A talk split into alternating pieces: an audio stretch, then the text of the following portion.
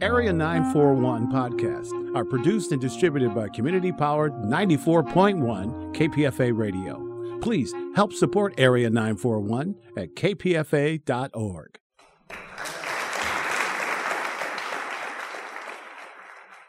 This is the Bay Area Theater Podcast. I'm Richard Wolinsky with interviews conducted over the years and during the pandemic with playwrights, directors, actors, and producers.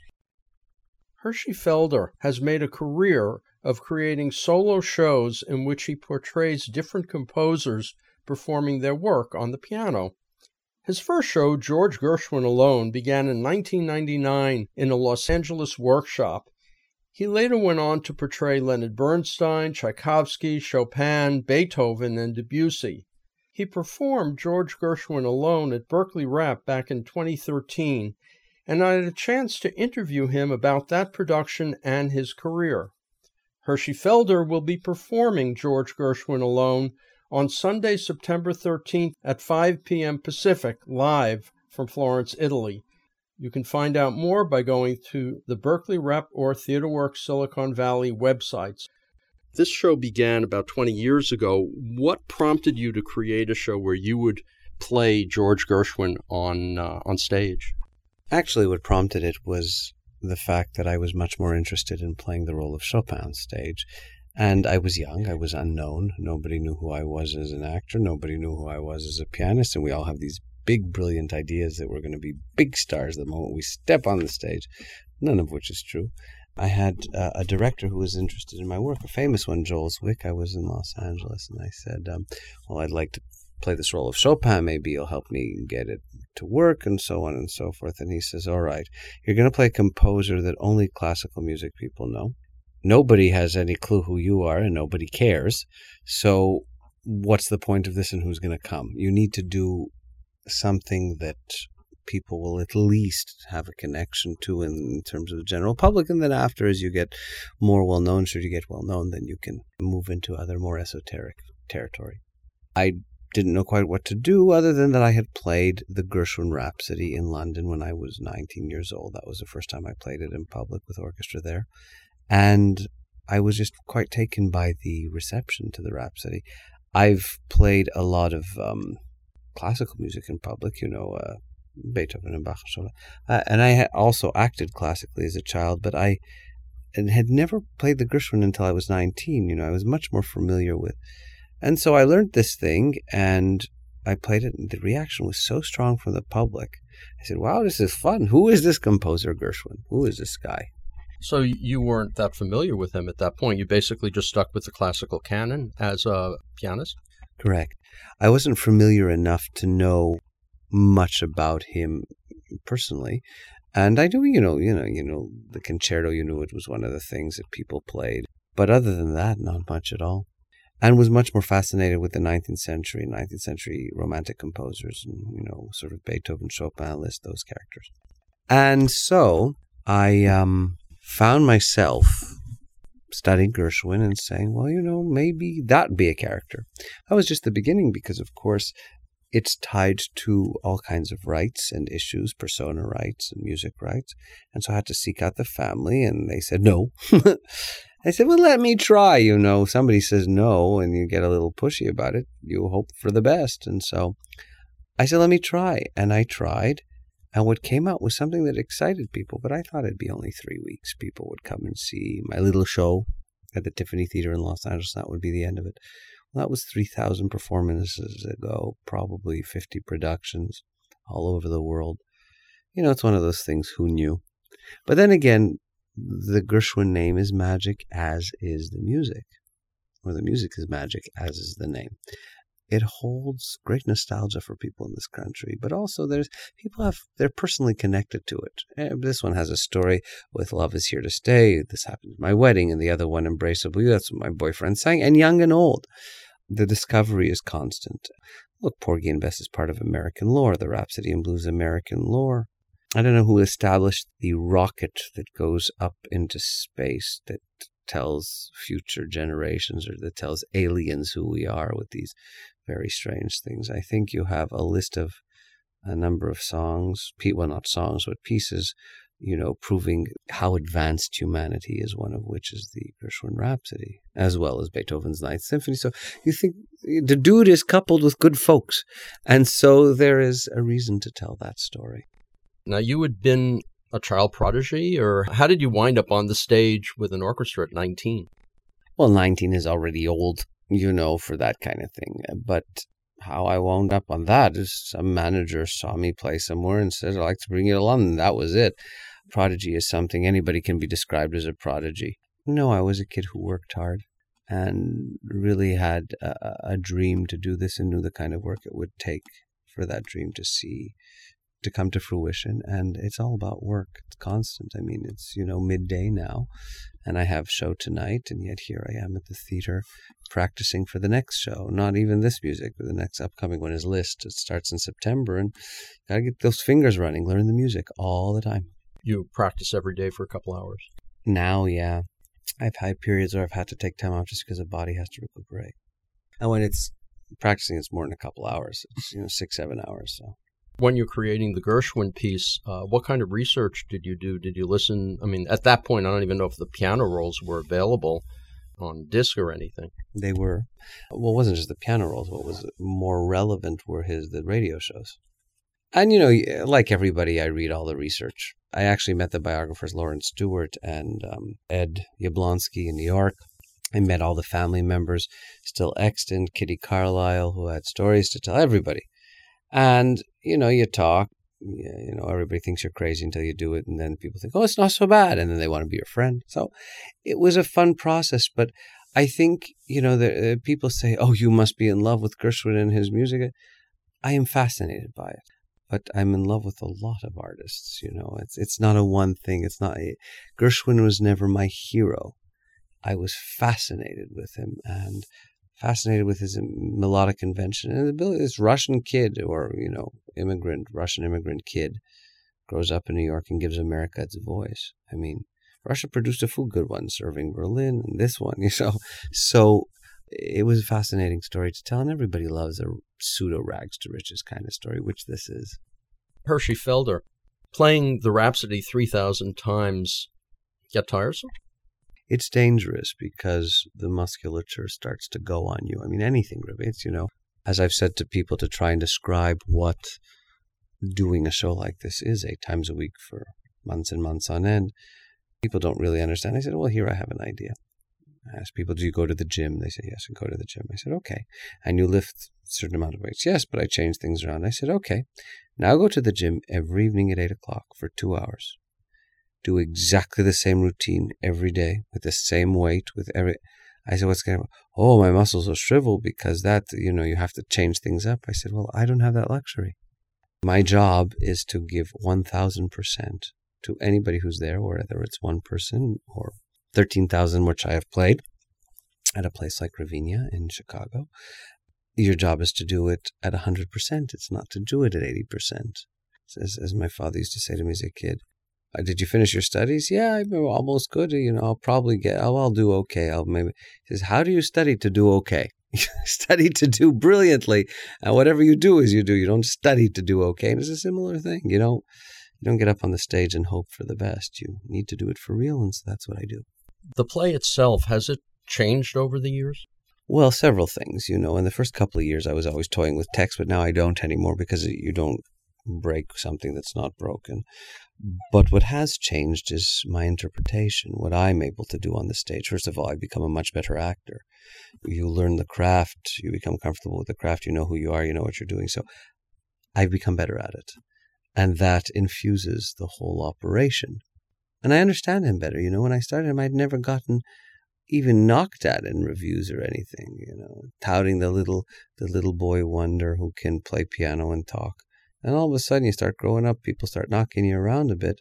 You go, ah, that's what George Gershwin must have felt like. So, you know, a lot of growth.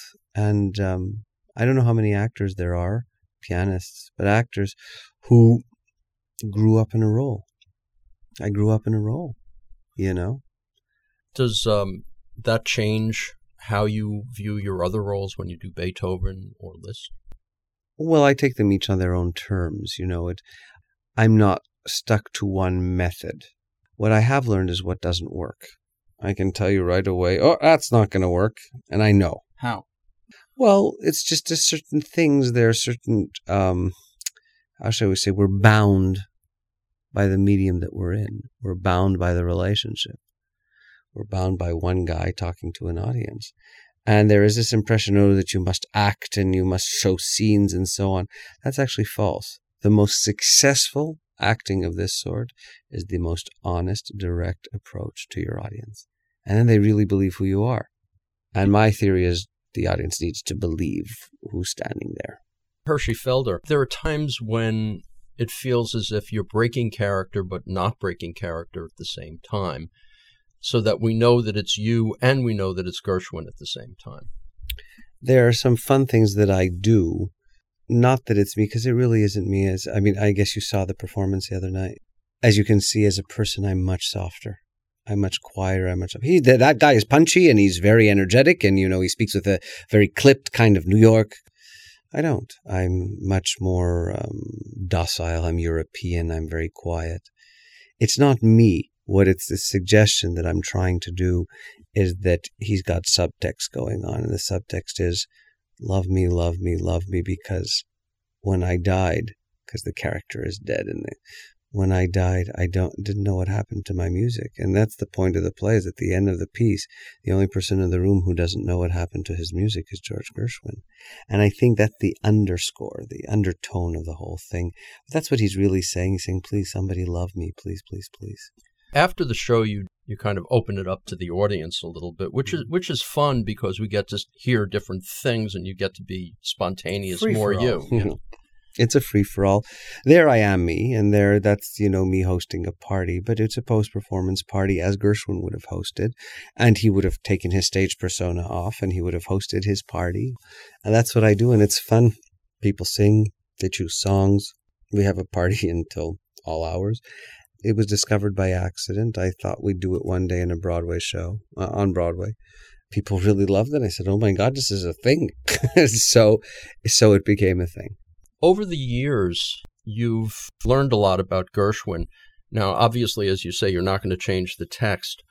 Would there be things that you'd have put in that are not there? Do you even think about that?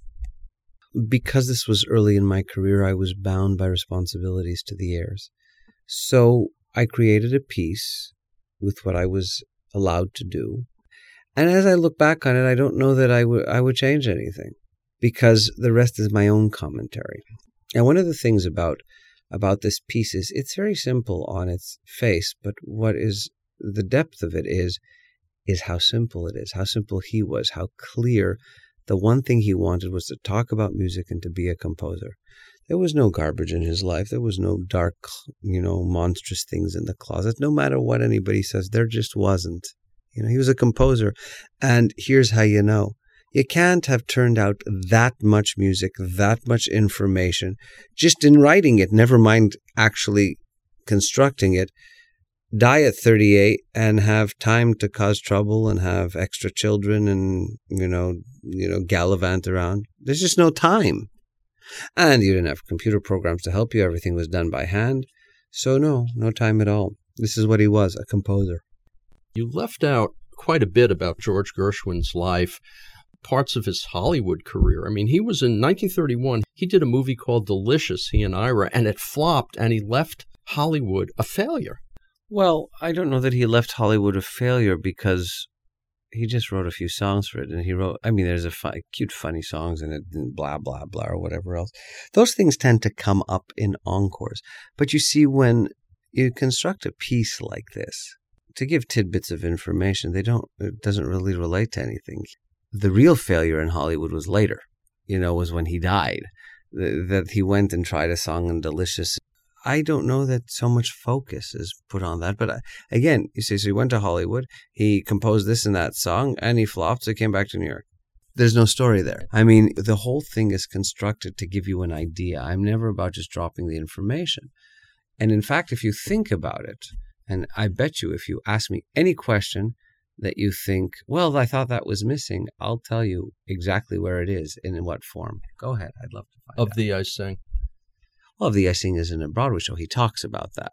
Again, to do the numbers, I mean, there are a thousand of them. So, Right, yeah. you know, um, Of Thee I Sing comes up in, um, in encores when people ask for it or where I'm in the mood to do something.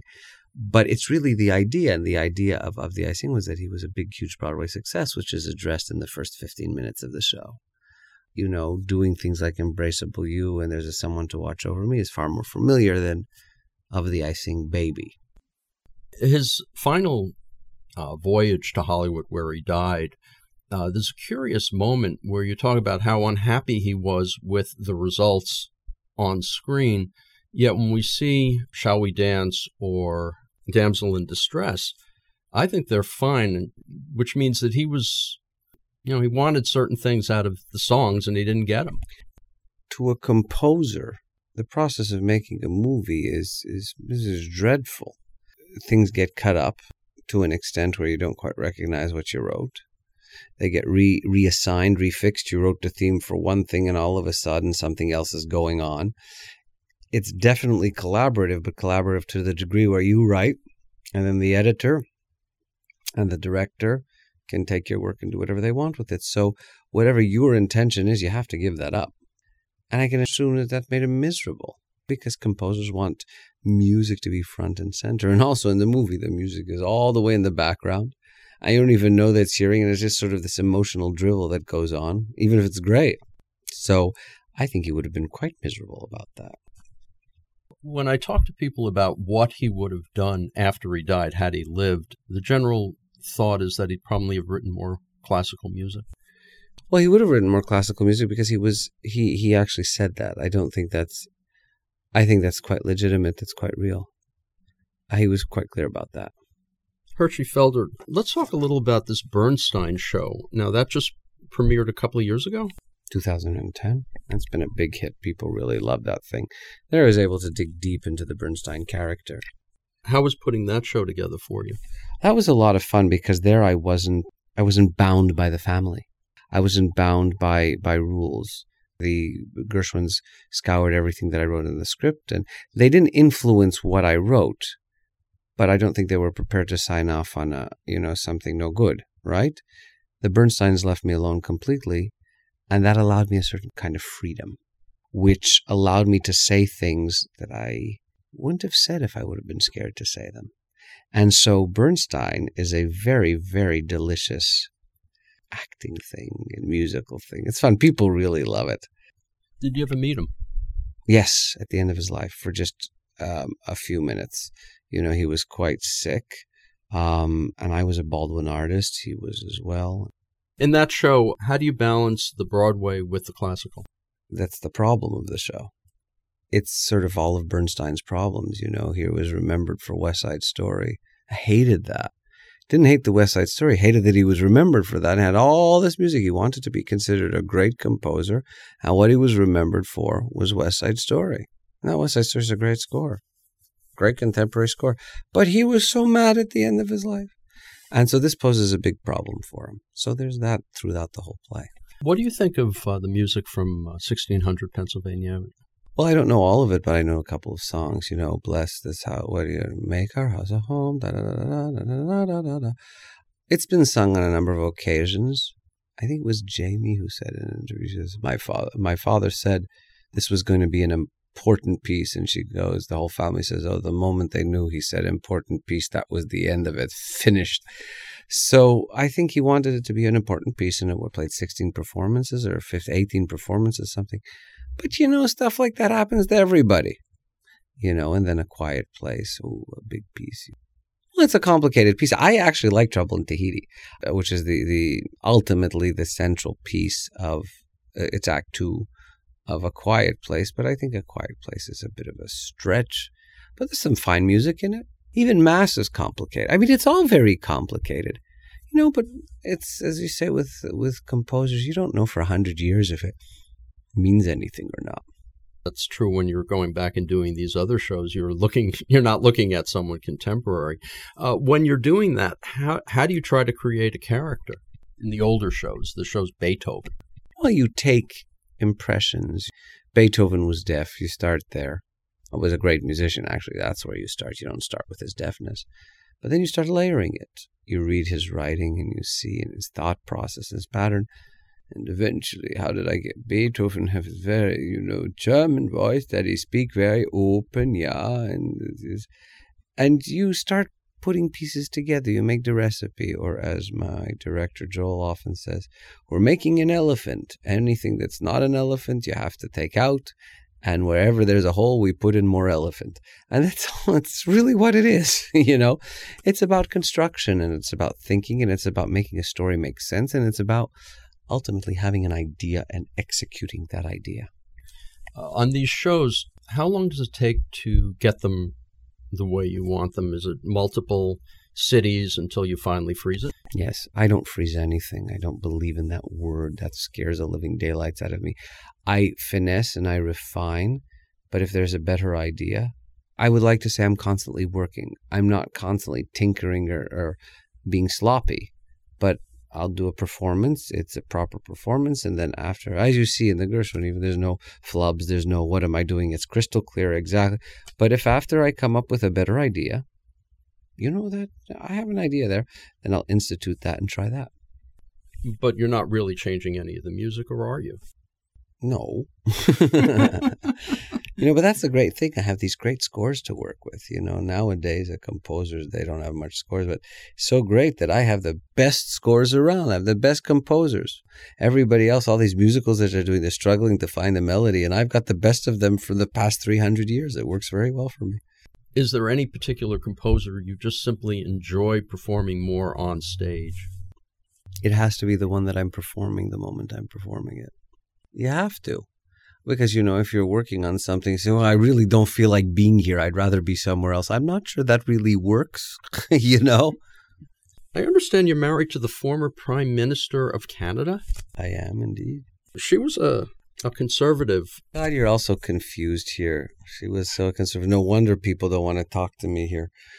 Kim was not a conservative. She was a Clinton Democrat. There's a huge difference between Canadian conservative and American conservative it's not in a time where conservatives, it's fiscally conservative and socially 1000% liberal. And if you look at her history, I mean, here, well, so you know that this is somebody who put her job on the line for equality in the workplace, the rape shield. And in fact, America has a great deal to thank. She put it on the table because we were the ones, not we, we Canadians, but my wife, you know, gay marriage started up there, you know? And so you know, without any issues, except for for the some people in the gay community think it's too bourgeois, you know, which is the way things go. But no matter what you do, people complain, liberal, like you know, and, and feminist on top of it all. That's why I always shudder. And people in Berkeley, they ask me, conservative. I said, it's the wrong kind of conservative, folks. It's your kind of conservative. Yeah, then, very then, funny. Let me let me ask you then, as a Canadian viewing the United States and what's happening here, I mean, what are your thoughts? Well, you know that the United States is not one thing. It's all over the place. I get to play um, 25 cent quarterback or whatever the expression is, sofa quarterback or side seat driver you know, I don't have to vote here. I mean, I'm a green card holder and I uh, make my living here and support a lot of people by the work that we do here in both uh, theater and and the staff and so on and so forth. Uh, and I've been a, a New Yorker, a Los Angelino, a San Diegan, and now a San Francisco, a Bay Arean, if that's what we want to call it. For the most of my adult life, I consider myself very American in this way. I tend not to formulate opinions because it's very complicated. What I would prefer to see is a lot more tolerance, a lot more tolerance and a lot less religion influence. Because, you know, we got to live here and it's not about an entity we don't see, it's about what we do see. So, on a very basic level, I'd prefer that, but then again, who am I? I do what I do and that's it. So except that as an entertainer, of course, it puts you in some kind of slightly different position and as the husband of a former prime minister of Canada. One of the wisest things, and I know my, is that I know my place. You know, a lot of, again, a lot of husbands and wives, they like to go to their partner's events. Is just as soon I ask him to come and give me piano lessons that I'm going to sit at one of the events with her leaders and tell her how things should go. What I love more than anything is listening and learning, to meet really great people and just to shut up and listen. And that has been my way of operating from the beginning. I enjoy being around the kind of people that I wouldn't have any opportunity to meet. And just because I'm on stage and just because I'm addressing a hundred, a thousand, two thousand people at a time doesn't mean I know more. What I do know about is my art, and there I'm happy to address the audience, but I'm certainly not going to tell people how to live at home, you know. Hershey Felder, a couple of questions. Uh, Sunday night's performance you said that Monday you would be going over uh, to Mike Strunsky, who was the uh, Mike Strunsky's house. Uh, he is the uh, nephew of Ira Gershwin, and looking at Gershwin memorabilia. Did you go, and what did you see? I did go, and I saw some things that I knew about. You know, lots of there's many photos there and paintings that George himself did, and some music and letters. And it's always so very touching to see George, a postcard of George, a sketch of George, George sketching his brother Ira. You know, it really comes to life. It really, it's real. I love it. Would you have liked, well, I'm not going to ask if you would have liked to have known him. You would have probably just like gawked. Oh, George? Yeah. No, I've met a lot of famous people. I would have would have been exciting to meet him. You know, he was a great force, and you know, he was a great inventor of music, and I think it would have been exciting. I don't know that I would have gawked. I would have want to talk to him about what he's doing. I would have wanted to improvise with him. I would have wanted to play some of his works for him and go, "What do you think?" You know. From everything I know, he would have been happy to do that. At looking at his age when he started, he was 20, 21. He died at 38 in a, another time he would have been a rock star. I think he was a rock star. I think very much so in the 20s and early 30s until he got serious uh, in terms of Porgy and Bess. I think he was very much so a rock star. I mean, everybody loved him. You know, well, I mean, probably, I mean, he was created dance music for America, Rhapsody in Blue. I mean, hugely famous. I mean, George Gershwin, it's a magic name. and if you think back at those days, well, in 1924, so he was 26. But you think back those days, I mean, George Gershwin, and inspired plenty of ire, but you know, so what? I mean, he was he's a special a special dude, and I think people were excited by his presence. Hershey Felder, this performance this plays through July 7th, and then coming up, you go to Bernstein in Cleveland, and then Franz Liszt in Laguna, and then back here with The Pianist of Willesden Lane, which is a play I directed, and then the Geffen Theater in LA with American Story. It's always something. You ever do movies? I've been asked. I've tested for a few things. Uh, I've done a few, nothing big but I'm so busy that I never have time to say, well, you know, can you com- commit two months? No. And I've actually, you know, there are people who have actually developed scripts for the kind of thing I do. And people have always said, you know, even Billy Crystal said he said he made more money from his one man show than he ever did for doing movies. You know what they say in the theater, you can't make a living, but you can make a killing. And from time to time, it's a nice thing. You've been listening to an interview with Hershey Felder recorded in 2013 about his one man show, George Gershwin Alone, which will be performed live on Sunday, September 13th at 5 p.m. Pacific.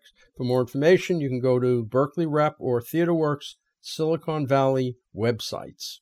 I'm Richard Wolinsky, and see you next Sunday for another edition of the Bay Area Theater Podcast.